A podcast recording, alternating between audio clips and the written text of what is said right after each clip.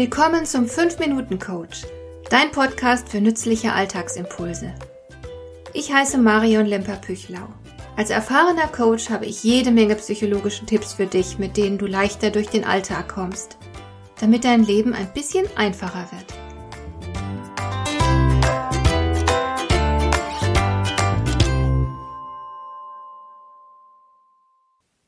Es kann der Frömmste nicht in Frieden bleiben, wenn es dem bösen Nachbarn nicht gefällt. Diese Feststellung des Dichters Friedrich Schiller bewahrheitet sich leider täglich aufs Neue.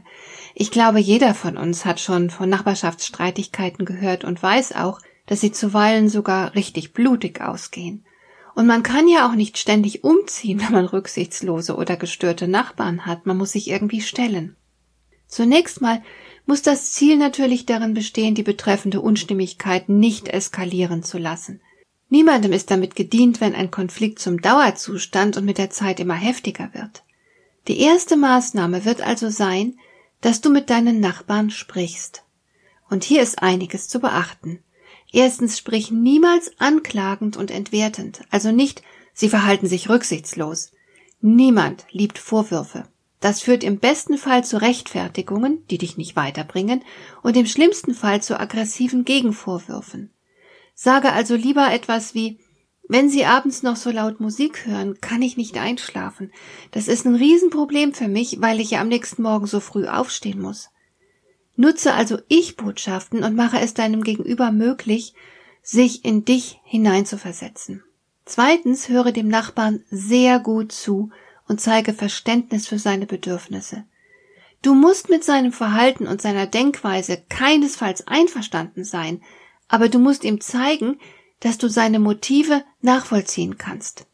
Das ist aus taktischen Gründen unbedingt erforderlich, denn wenn der andere merkt, dass du dich für ihn und seine Bedürfnisse aufrichtig interessierst, dass du ihm zuhörst, dann maximierst du damit deine Chancen, dass der andere dir nun ebenfalls zuzuhören bereit ist.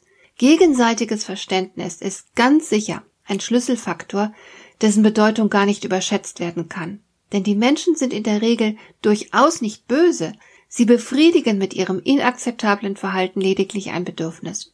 Und das passiert zuweilen leider auf eine Weise, die man nicht dulden möchte. Drittens, vermeide unbedingt Teufelskreise. Wenn der andere also zum Beispiel aggressiv wird, dann reagiere nicht ebenfalls mit Aggression. Denn dann schaukelt ihr euch hoch. Oder wenn der andere dich einschüchtern will, dann bleibe gelassen und freundlich, lass dich nicht einschüchtern und versuche auch nicht den anderen einzuschüchtern. Achte darauf, dass du den Kurs vorgibst. Lass dich zu nichts hinreißen. Du bestimmst das Spiel. Überlege dir gut, wie das Gespräch mit dem Nachbarn verlaufen soll und wie deine eigene Rolle idealerweise dabei aussehen soll, und dann bleibst du konsequent bei dieser Rolle. Viertens, du kannst versuchen, deine Nachbarn zu dressieren. Ja, du hörst richtig. Nicht nur Zirkustiere oder Rettungshunde lassen sich dressieren.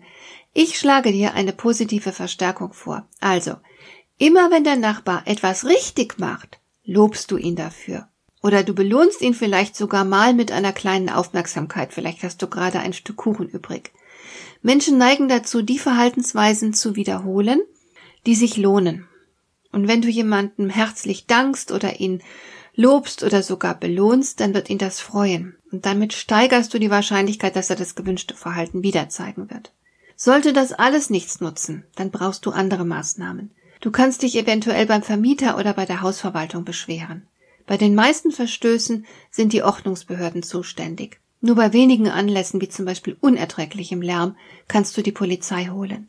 Und wenn du klagen willst, musst du zuvor erstmal eine Schlichtungsstelle anrufen, sonst wäre die Klage in den meisten Fällen unzulässig. Wegen der Zunahme der Nachbarschaftskonflikte hat das Justizministerium Hessen zum Beispiel eine Broschüre herausgegeben, Schlichten statt Richten. Mit den meisten Menschen lässt sich glücklicherweise einigermaßen vernünftig reden. Immer vorausgesetzt, du packst es richtig an.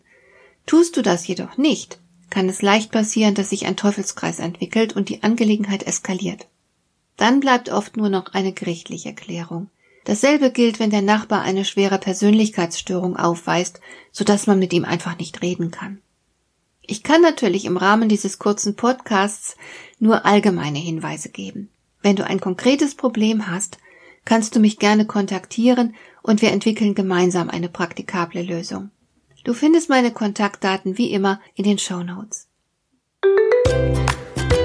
Hat dir der heutige Impuls gefallen? Dann kannst du jetzt zwei Dinge tun. Du kannst mir eine Nachricht schicken mit einer Frage, zu der du gerne hier im Podcast eine Antwort hättest. Du erreichst mich unter info at lemper-püchlau.de. Und du kannst eine Bewertung bei iTunes abgeben, damit diese Sendung für andere Interessierte sichtbarer wird. Schön, dass du mir zugehört hast. Bis zum nächsten Mal eine gute Zeit für dich.